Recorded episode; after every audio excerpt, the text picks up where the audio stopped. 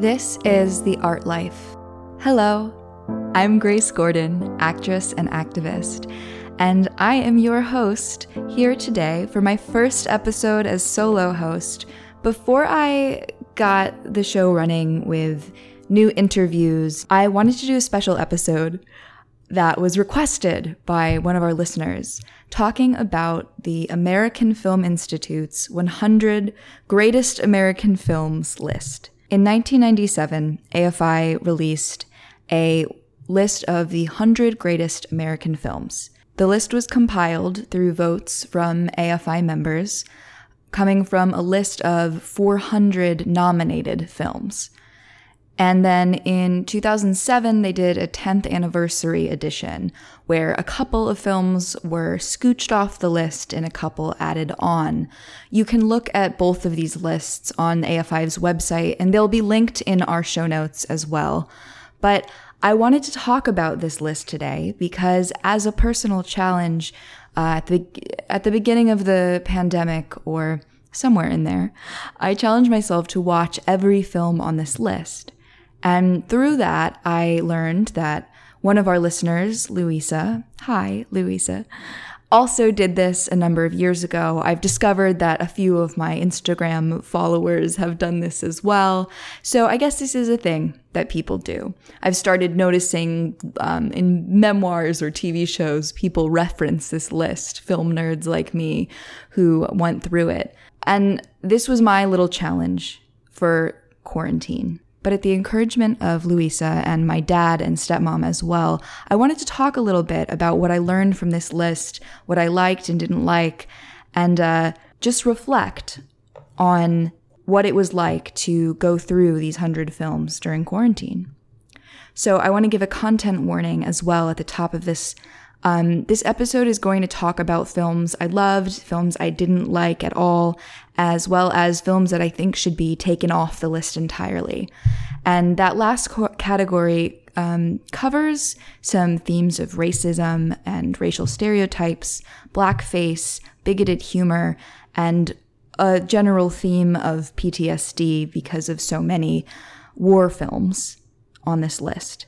So, if any of those themes are things you are not currently able to listen to a podcast about, please hop off and come back at a time where you are ready for that.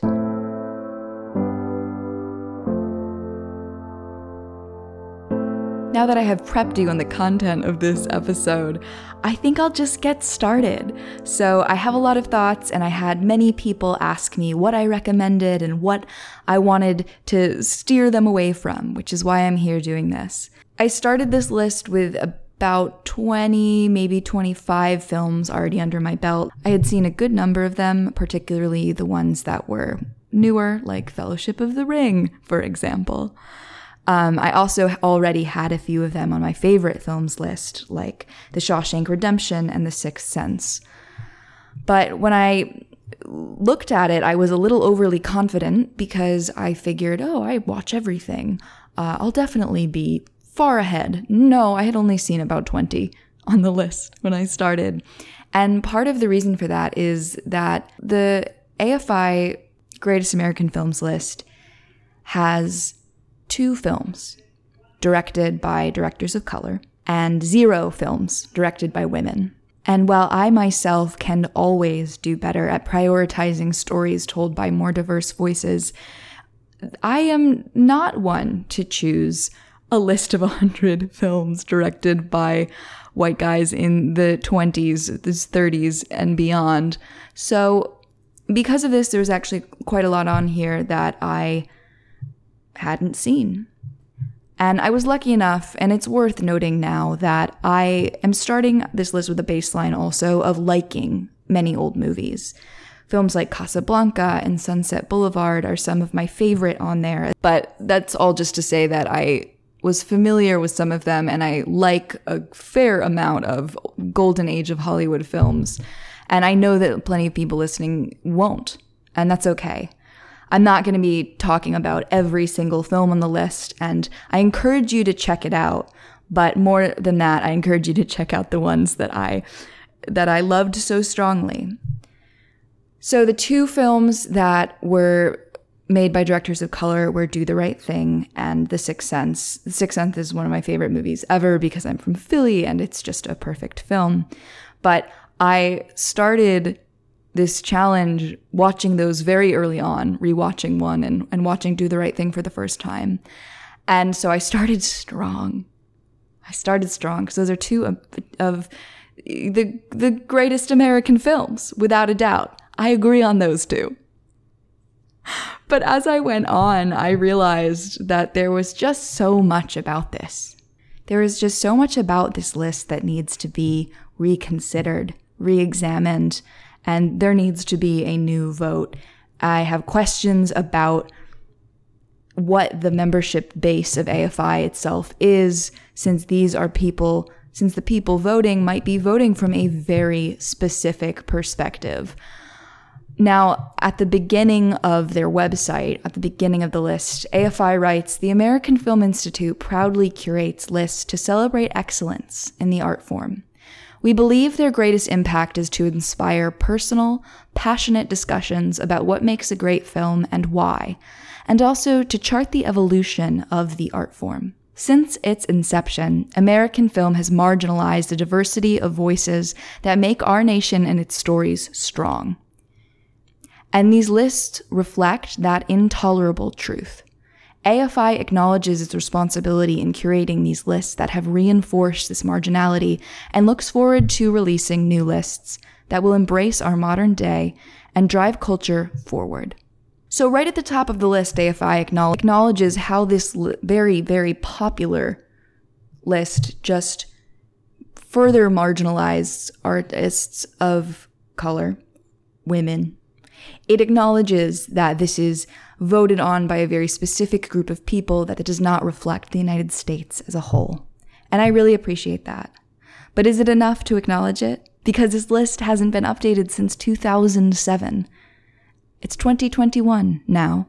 I started this in 2020, and they've had time. But there's still so much that I discovered I'm a finisher myself. I find that once I start a book, I have to finish it, even if I don't like it. Yes, I know, terrible habit. Um, Zandra, who was a host on this show for a long while, she's the same way. And we would talk frequently about how sometimes we assign ourselves things that are just busy work that we don't need to do. But because we are so disciplined, we will always do them. We will complete the list, complete the task, complete the book, complete the TV show, even if we aren't enjoying it. And this challenge was something that really brought that up for me because I had plenty of people encourage me, you don't need to watch that one. Or if you're 20 minutes in and you hate it, let it go. But I can't do that. I wouldn't be able to cross it off. That's just not how my brain works. But if you are someone who has that sense of freedom that you put 20 minutes in and it doesn't grab you, I encourage you to walk away. I encourage you to walk away from anything you don't like. I, I admire people who can do that. I am not talking about this aspect of myself as a strength. I'm talking about it as, as a quality.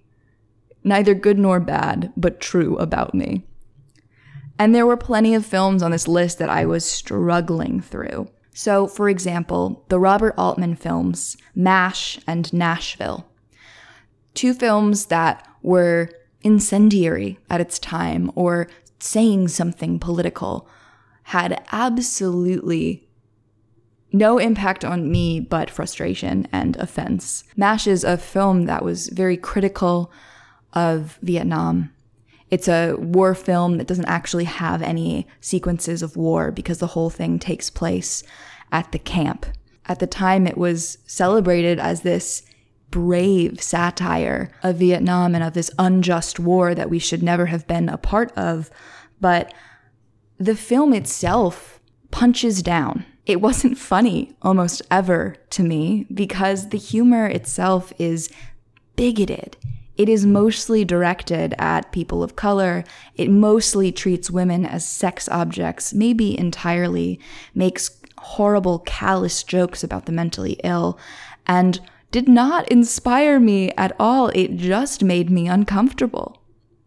Is it worth it to watch things and read things that make you uncomfortable? Yes. Is it worth it to expose yourself to points of view that are outdated? Yes. But when my dad heard that I was watching Altman films, he said, Oh, you're going to love them. And I understand why he would say that because he probably hasn't seen them in 30, 40 years since they came out. And, uh, and he remembers them fondly. He remembers them as political and brave. And for me now in our modern day, they were lazy and bigoted and punched down. Nashville was th- almost three hours long, I believe, and my main complaint about it was that it was just boring. But yet again, the female characters are barely treated as people. And the last five minutes was entertaining, and that's all I'll say, because I don't want to spoil the plot of any particular movie. But it was interesting to be excited to watch these things because this director is known as someone who made such bold political statements at the time, and I was so deeply disappointed upon watching them. On the flip side, two films that I expected to hate but completely fell in love with were Spartacus and The Deer Hunter. Spartacus was Stanley Kubrick's film about ancient Rome, yet another film that I believe clocks in at over three hours, if I remember correctly, and was either his only studio film or certainly the one that a studio had the most control over. Knowing a little bit about Kubrick, how horribly he treated his female actors, especially Shelley Duvall on The Shining, I can absolutely appreciate his aesthetics. I can absolutely appreciate his direction of actors that can be so terrifying and how complete his vision is for every film he puts together. But I experience a fair amount of discomfort watching his films because I know too much. And because it does absolutely come out. The Shining is a film that really shows the misogyny that he had that that Stephen King, who wrote the book the film was based on, did not have.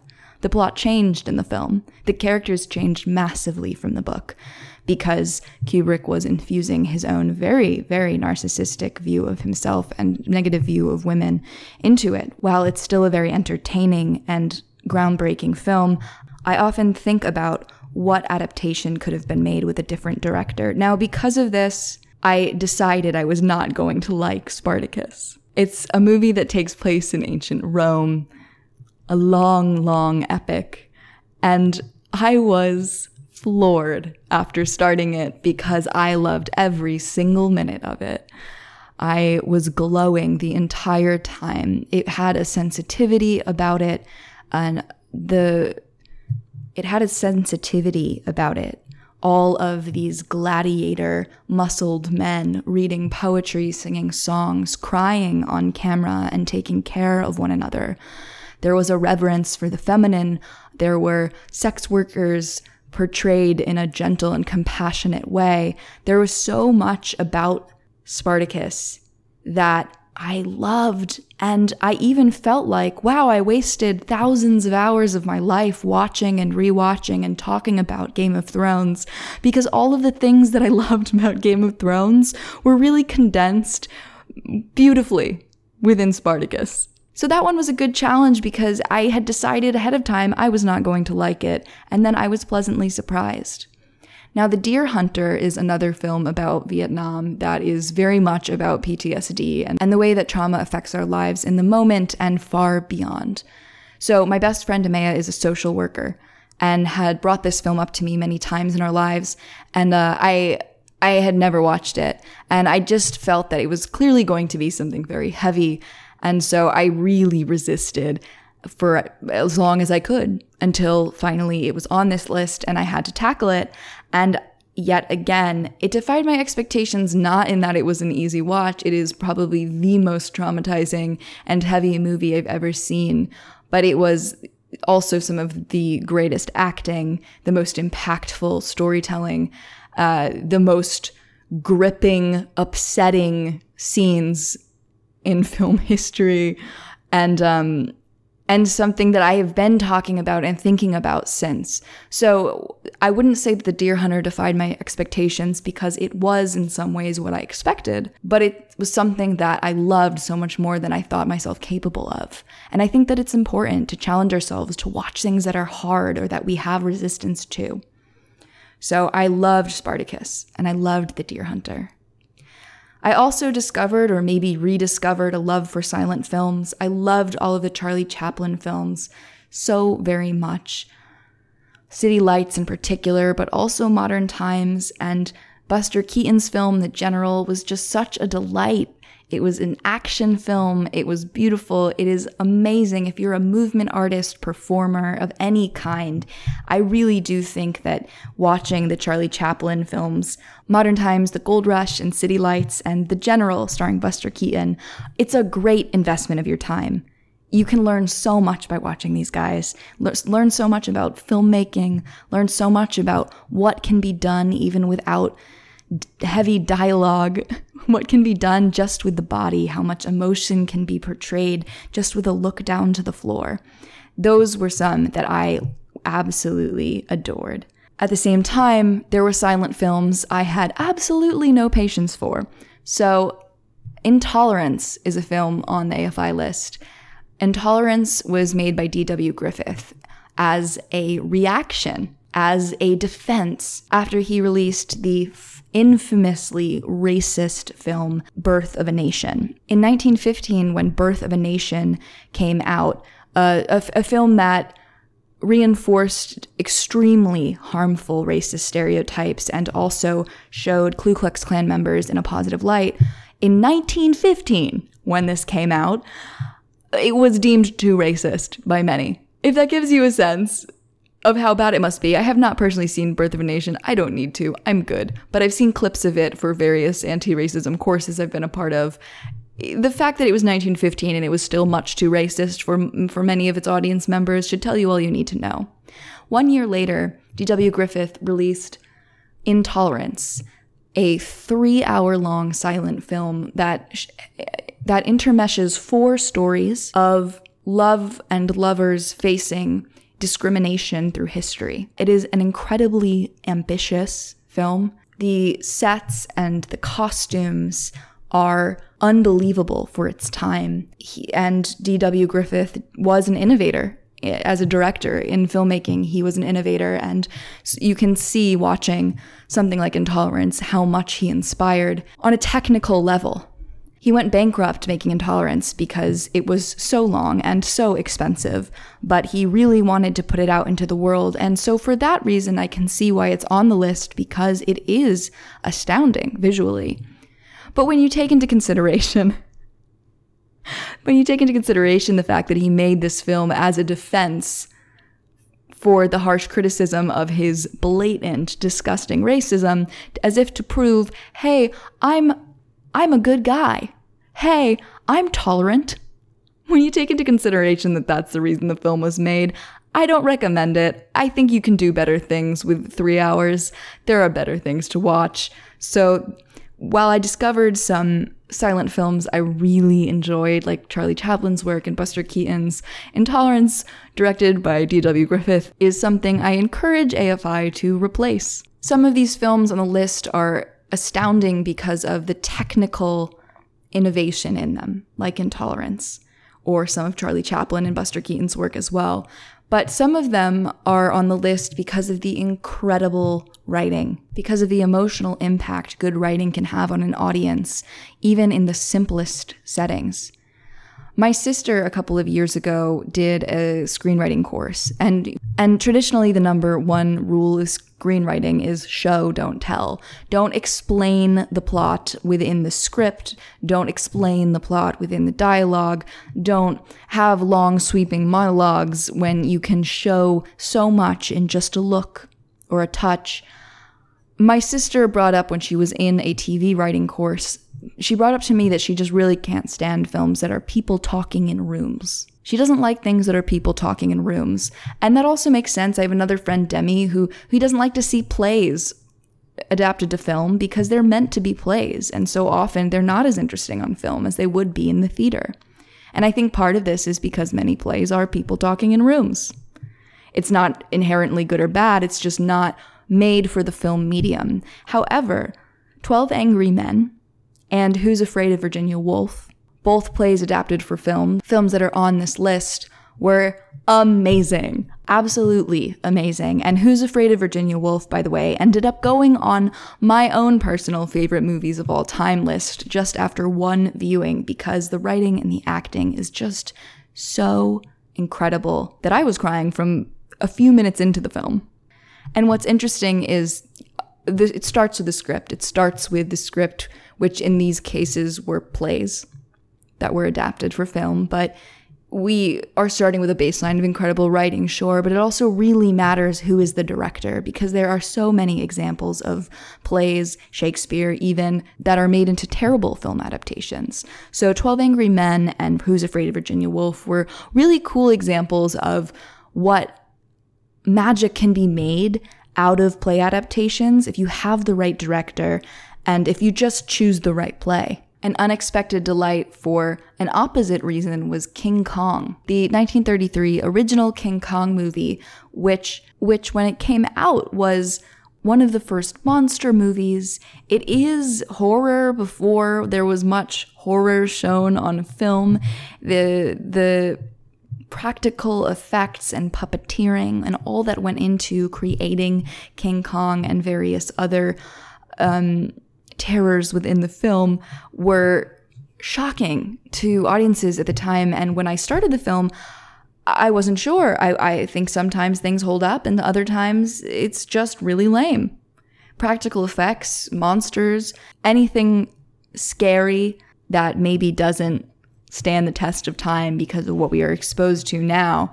Um, I wasn't sure how I would feel about King Kong, but oh my gosh, I loved it. Fay Wray, an icon screaming at the top of the Empire State Building. What I realized watching this film is that when the emotion is there from the actors, it doesn't really matter if the effects makeup is a little outdated or if it's an obvious animatronic what matters is the acting, and what matters is what the team of performers, directors, costume people, special effects, makeup people, prop designers, and more are able to accomplish to create a world that still can be so scary or emotional on film, even if with today's CGI uh, and special effects, you feel a little spoiled or a little used to things that look more realistic. If you haven't seen King Kong and you're curious about it, especially because it is October when this episode comes out, and you might be wanting to watch a monster movie, I think you should watch it. Watch the original 1933 King Kong. Tell me what you think. Tell me what it felt like for you. These are all just my opinions. These are all just themes and films I wanted to highlight, and I'd love to hear what all of you think. If there are ones in particular that you loved or you had very different reactions to. On that note, there were two films I wanted to point out on the list Yankee Doodle Dandy and Swing Time, that upon completing, I was furious. Because both of these films, while they have their merits, while they have beautiful sequences of singing and dancing, both of these films have long scenes with blackface in them. For me, seeing that is so repulsive that it takes me out of the film completely and it makes me shut down. So I can't think about any other aspect. And in both of those circumstances, I also did not know ahead of time that that was going to happen.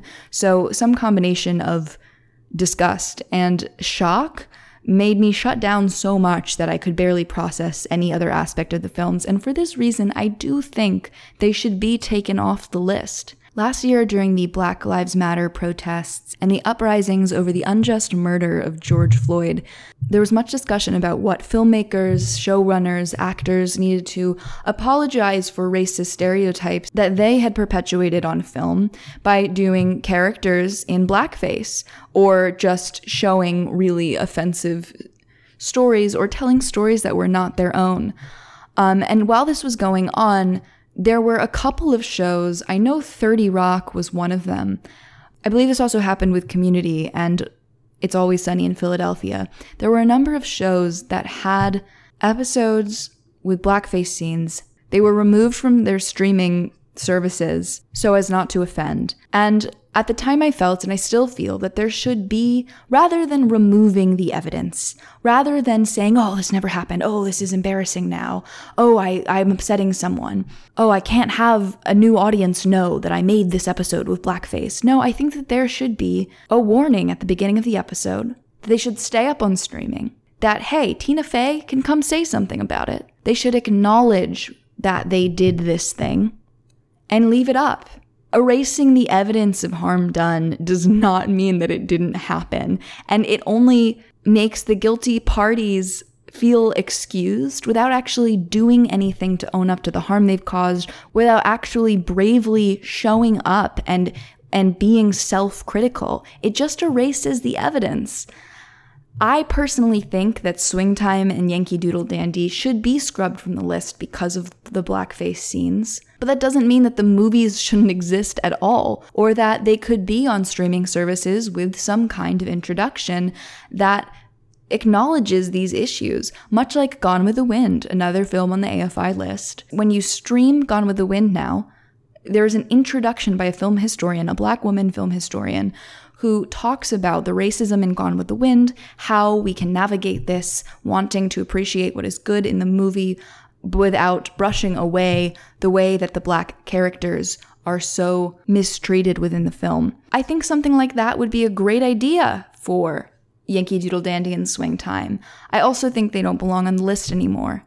I think that there have been better things, and this is why, yet again, please, for the love of God, AFI, update your list.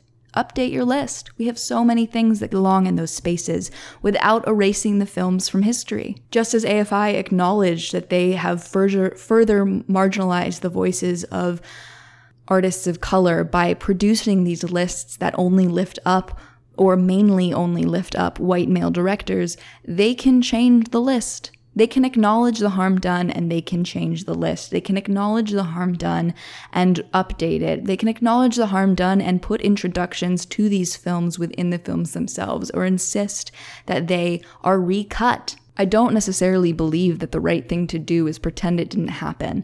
I believe that the right thing to do is consider amplifying better films, better artists, and, and a fuller perspective of what the United States is, while also having enough integrity to talk about stories that have been lifted up and celebrated that have been extremely offensive and racist and harmful. It goes without saying, if you've been listening so far, that my political beliefs influence the way that I see everything. And because of this, unsurprisingly, Westerns are not for me.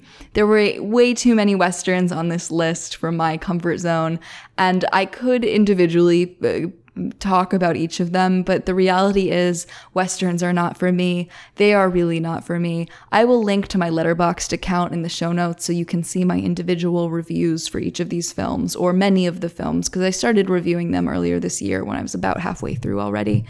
But you can go see my thoughts on some of the Westerns.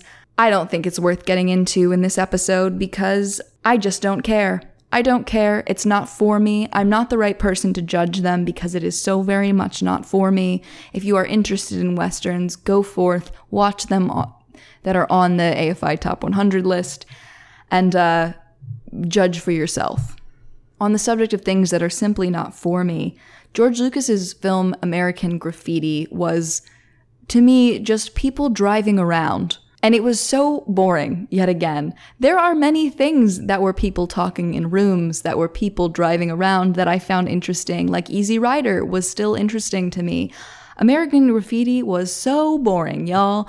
I couldn't care less. So if you want to see George Lucas's, I believe, first feature, I could be wrong about that, before he made Star Wars, you can check out American Graffiti and let me know if you loved it. I thought it was boring as hell couldn't care less. A bunch of teenagers who just graduated high school driving around in cars in Los Angeles. No plot, boring. Another film that I felt that I quote unquote should love is Ben Hur. Ben Hur, which came out in the 50s, won more Oscars than any other film in history. I it's one of those facts that I've known since I was a kid. It won 10 Oscars and it has this famous chariot fight scene that is amazing. The the fight choreography and everything else that went into it is truly a spectacle to watch, but I couldn't care less about Ben Hur. It was yet again, it was just so not for me. Perhaps also because I didn't grow up with a Christian in a Christian household. I didn't grow up with a knowledge of religion or the Bible. A lot of the nuances and the nostalgia or sentimental moments in the film that were very Christian were just lost on me. So it wasn't for me. I, in many ways, I think Spartacus had the impact on me that Ben Hur is, was supposed to have. Now, since I'm at the end of my notes, I just want to thank all of you for listening. This is different than most many of the Art Life episodes. I wanted to just do something that was talking about a personal challenge, talking about my love of films, and um, sharing a little bit about you know the way that my my singular view of the world influences my consumption of media because I think it's really important to expose ourselves to art that is a window, right? A window into a different experience. And uh, many of these films are different experiences than what I live with.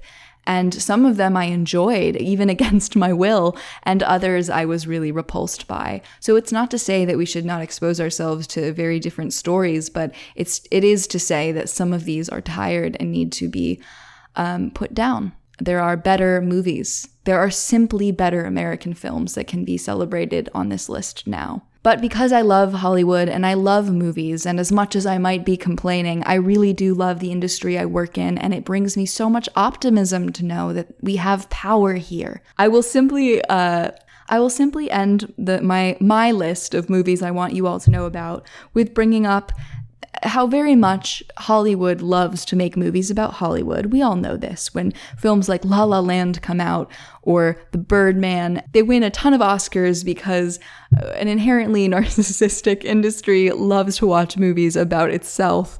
Um, Sunset Boulevard was one of my favorite movies before starting the list, and it is so much fun. This is one that before I knew I loved old movies or I loved some old movies, I I watched this and this was what turned the tide for me. Sunset Boulevard is the movie that I wasn't sure if I was going to like old Hollywood films, and that is the one that made me realize, oh, there's some, there are plenty of things I can enjoy here. All About Eve, similarly, is just one of the best written films I've ever seen. It's also about a complicated and difficult actress, and just has some of the tightest writing there is.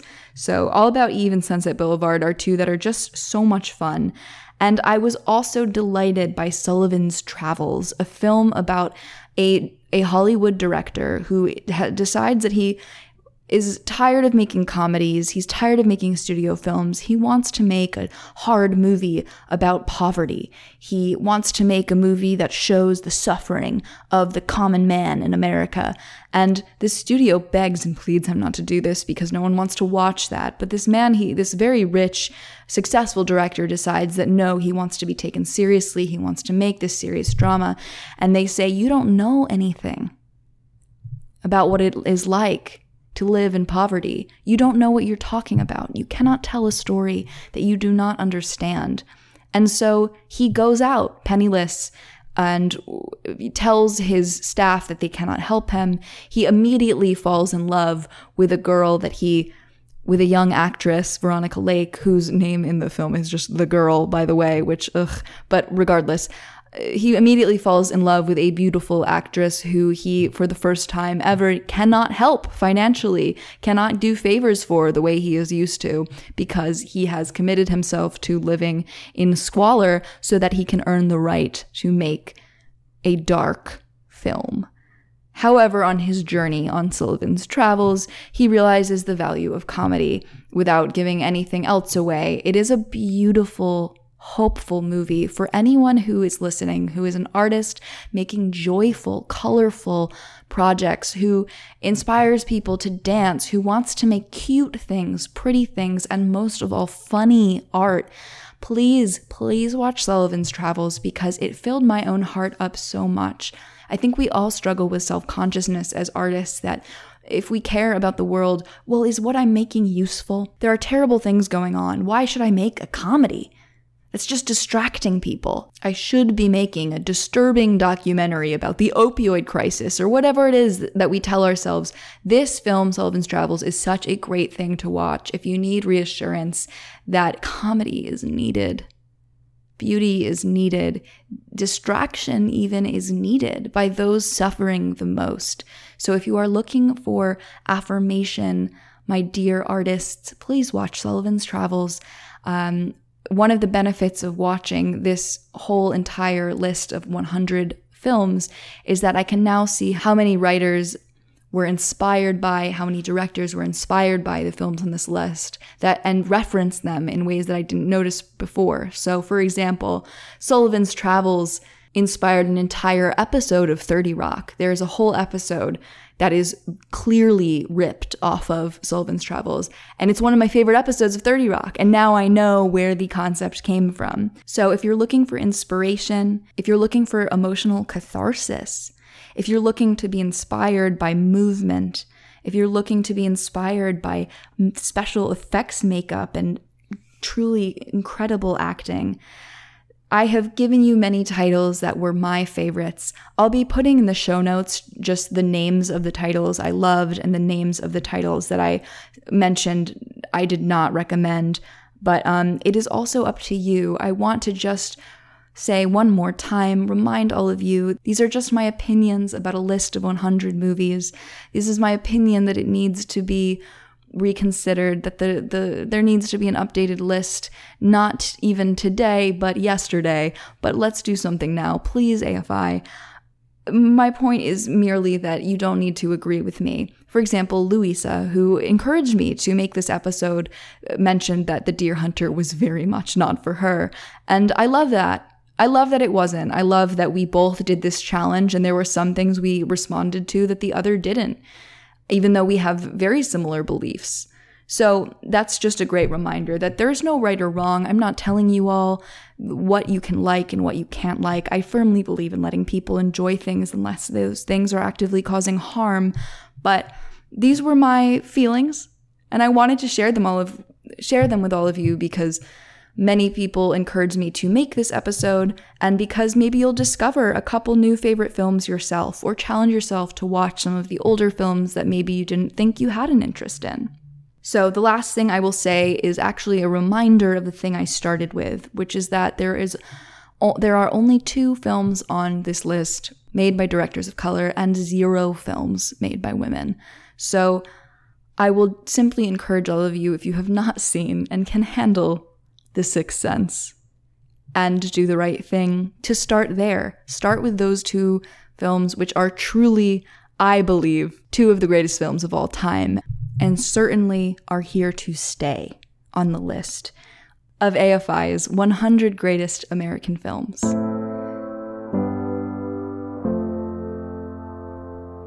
Usually at the end of the episodes, Zandra and I would ask each other, What is the art life? But now that I'm flying solo hosting and uh, and don't have an interview subject to ask, tonight I will just say the art life is evolving. We as a culture are evolving. We as artists within our own lives are constantly evolving. We are messing up. We are starting over. We are restoring our integrity. Do or say something hurtful. We are looking back on things we once loved and realize are not so funny anymore with the knowledge we now have. And we are looking forward to new art, to championing new voices, and making sure that it gets seen. Thank you all for listening. I really appreciate it. If you want to talk to me, your host, about a personal challenge that you did during quarantine or in the past year I would love to hear about art life related personal challenges. I think we could make a campfire episode out of this. This was mine that I wanted to share with all of you. But if you gave yourself a reading list, if you learned a new skill, a new craft, I would love to hear about it because watching through this list of movies was something that I enjoyed and was very confronted by and sometimes annoyed with, but it's something that ultimately felt very gratifying to complete, expanded my knowledge of film, and also made me feel more confident in my beliefs and made me clearer on what kind of art I want to make. So if you had an art life related challenge or new skill you learned. I want to hear about it. I think it would be a great episode if we could all share those experiences that were growth edges for us, but that maybe we had a little extra time for in quarantine. You can reach out by sending us an email. It's the artlifeshow at gmail.com. We also now have Twitter and Instagram accounts, which are at the Art Life Show. I would love, love, love to hear from all of you. And yet again, I will just say thank you to Louisa, our listener, who really encouraged me to do this episode. Thank you also to my dad and my stepmom who might be listening who did the same, and to anyone else who asked my opinions throughout this process, and to anyone who joined me in watching some of these movies. There were many of you, and I appreciate you all so very much, my friends and fellow artists. So, with that, Welcome to the new edition of The Art Life. Started off with a solo host episode, but looking forward to many interviews in the future and many more opportunities for listeners to contribute. With that, I love you. From my side of the world, I wish you all a good night. Bye.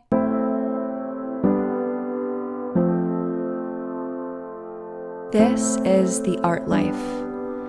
You can find the show online at theartlife.show and send letters to The Art Life, care of Grace Gordon, P.O. Box number 4292, Valley Village, California 91617 send email to theartlifeshow at gmail.com or find us on Twitter and Instagram at The Art Life Show. Our theme music is The Stream by Rory. Thank you for joining me.